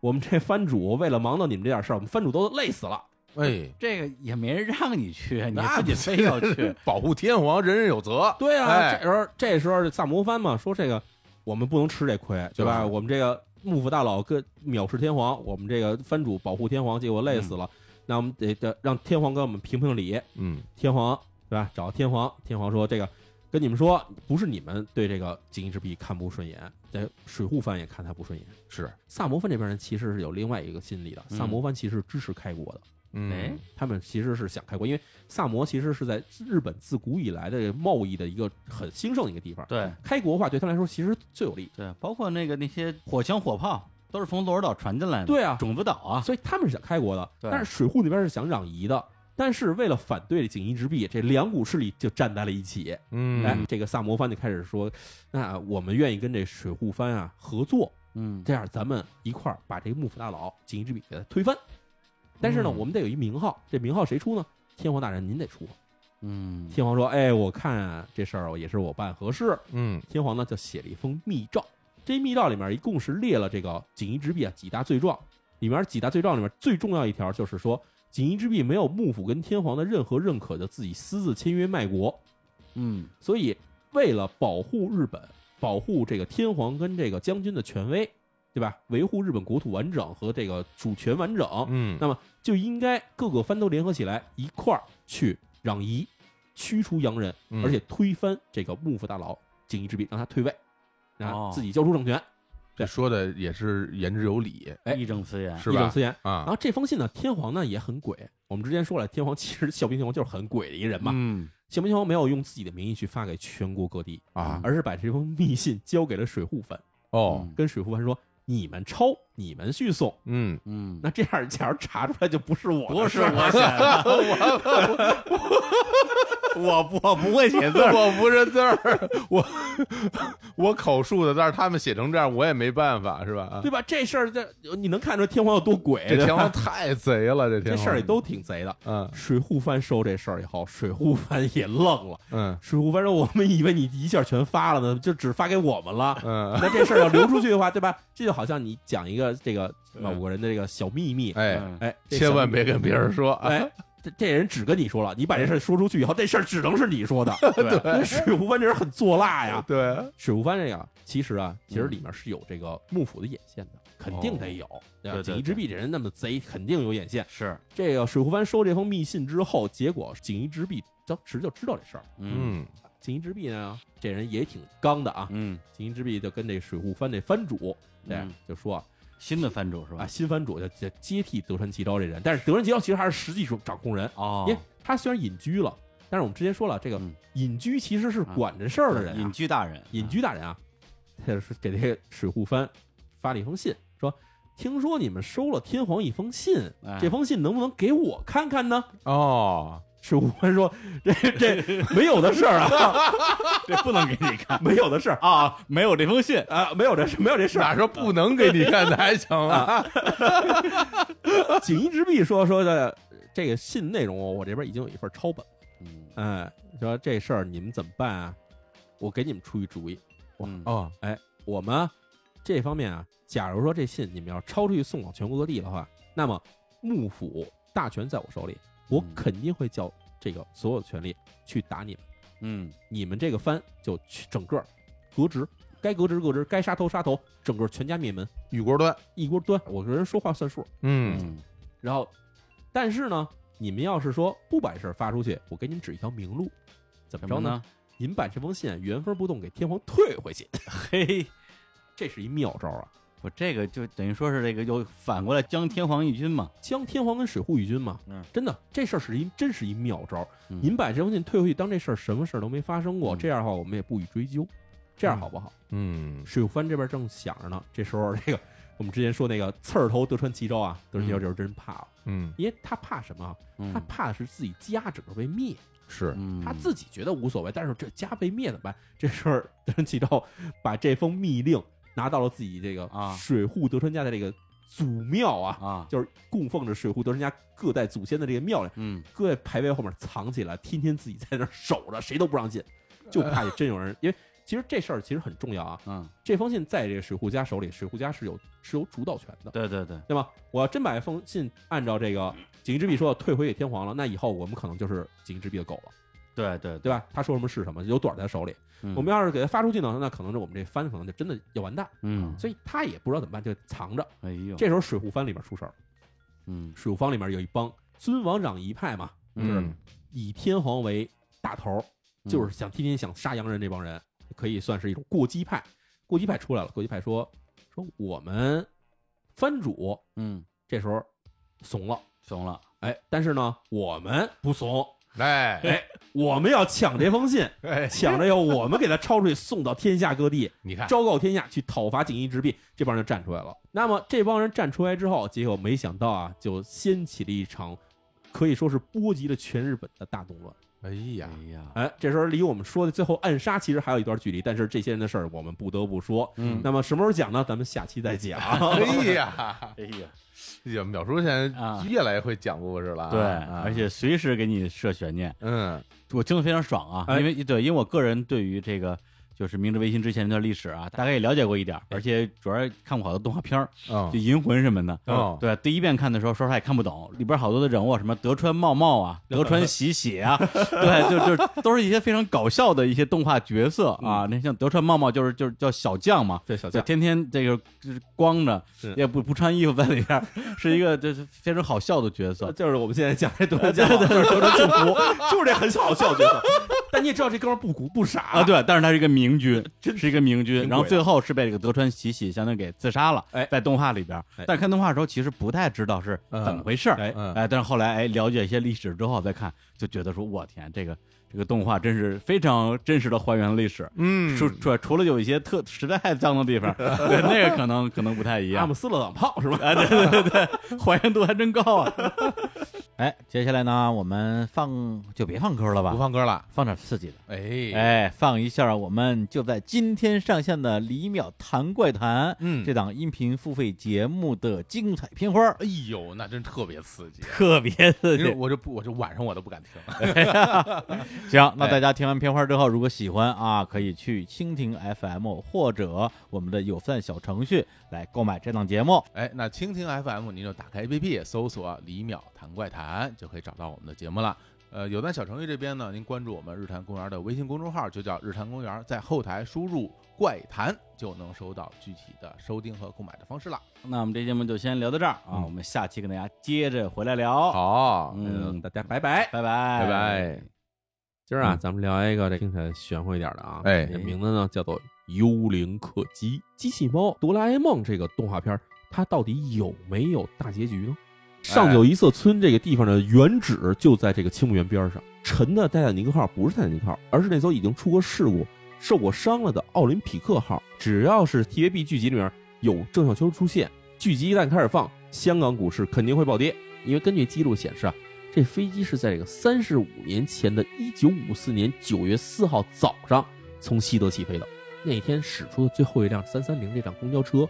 并没有开到香山去，而是直接就消失不见了，谁也不知道这车跑哪儿去了。这泰坦尼克号船上的所有的用来瞭望用那个望远镜啊，从南安普敦驶出之后就全不能用了。啊哎，日本啊，曾经有一些人哈、尤其是这些女性，我嗯们反映说，当他们走进书店或者在书店待了一段时间之后呢，他就会突然有强烈的想要上厕所的这种想法出现。我跟你说啊，因为咱们走这条道上，其实到处都是这种野坟，嗯对吧？野种不太干净，有时候就可能会有这种孤坟野鬼来搭车，跟这个丁蟹效应非常相似的东西。哦那叫什么呢？叫吉卜力的诅咒。而恰恰在大西洋里面有一个很神秘的区域，它叫什么呢？哎呦，难不成是百慕大三角？穿越的时空机器啊，进行了一个解释，而且呢，它还给一名字，这名字叫什么呢？C 二零四型重力歪曲时间转移装置。哇，它甚至还有照片儿，让他们很开心，说拿俩金条互相敲一敲，嗯，一敲两个金条全碎了。啊，说里面全是煤渣子，外面包的是金纸，是不是因为最近的造纸厂、印刷公司啊，他们做了一些这种见不得人的事儿？他们在这个纸浆里面啊融入了一种这化学物质，这化学物质作用就是，只要你闻见这味儿，你就想上厕所。在纸里下毒，哈罗德·康平是历史上预言地球毁灭次数最多的人， 还有一九九九年。哎，七月之上哎，恐怖的大王从天而降。从小学的时候就活在这个恐惧里边哎啊，真的啊，我呀不准备在这边长待。到了三月二十四号这一天的时候，我就会回到未来了。等你们什么时候到了二零三六年的时候，咱们在二零三六年再见。一九九四年九月六号这一天，哥们儿还就没播这期节目，但是呢，听众也都惶惶不安，等待世界末日啊。 但也没事儿，可不到了九月七号，大家纷纷打去电话问他说怎么回事儿，大头说：“哎，这个记错了。”第一项那画儿是两个圆环相扣，嗯两个圆环扣在一起，一个圆环里面写的是白，一个圆环里面写的是红。红白歌 会。哎，哎呀，这后来我那天到什么程度？嗯拒绝吃早饭，拒绝吃午饭，哎呦整个上午就在被窝里继续猫着，玩命的让自己再睡着。我想想再回到那个梦。你这个是就搁《聊斋》，这就是被狐狸精给勾上啊，了。对，周易哎，周易啊是易吧经啊，上摇下摇，阴阳阳爻，哇，这你都哎那熟可？不是，哎，说来都是老阴阳师啊啊！在新浪微博关注我的人里面，至少嗯五百多人，其实就全是穿越者，哦你，知道吧？平时不说，从欧洲西部的深处，一个小孩子将从穷人中诞生，他的舌头会引诱一个伟大的军队，他的名声将逐渐向东方的领域发展。他这个预言啊就预示着希特勒的出现。听到哈，就背后有一个声音嗯问你说，你要不要红斗篷？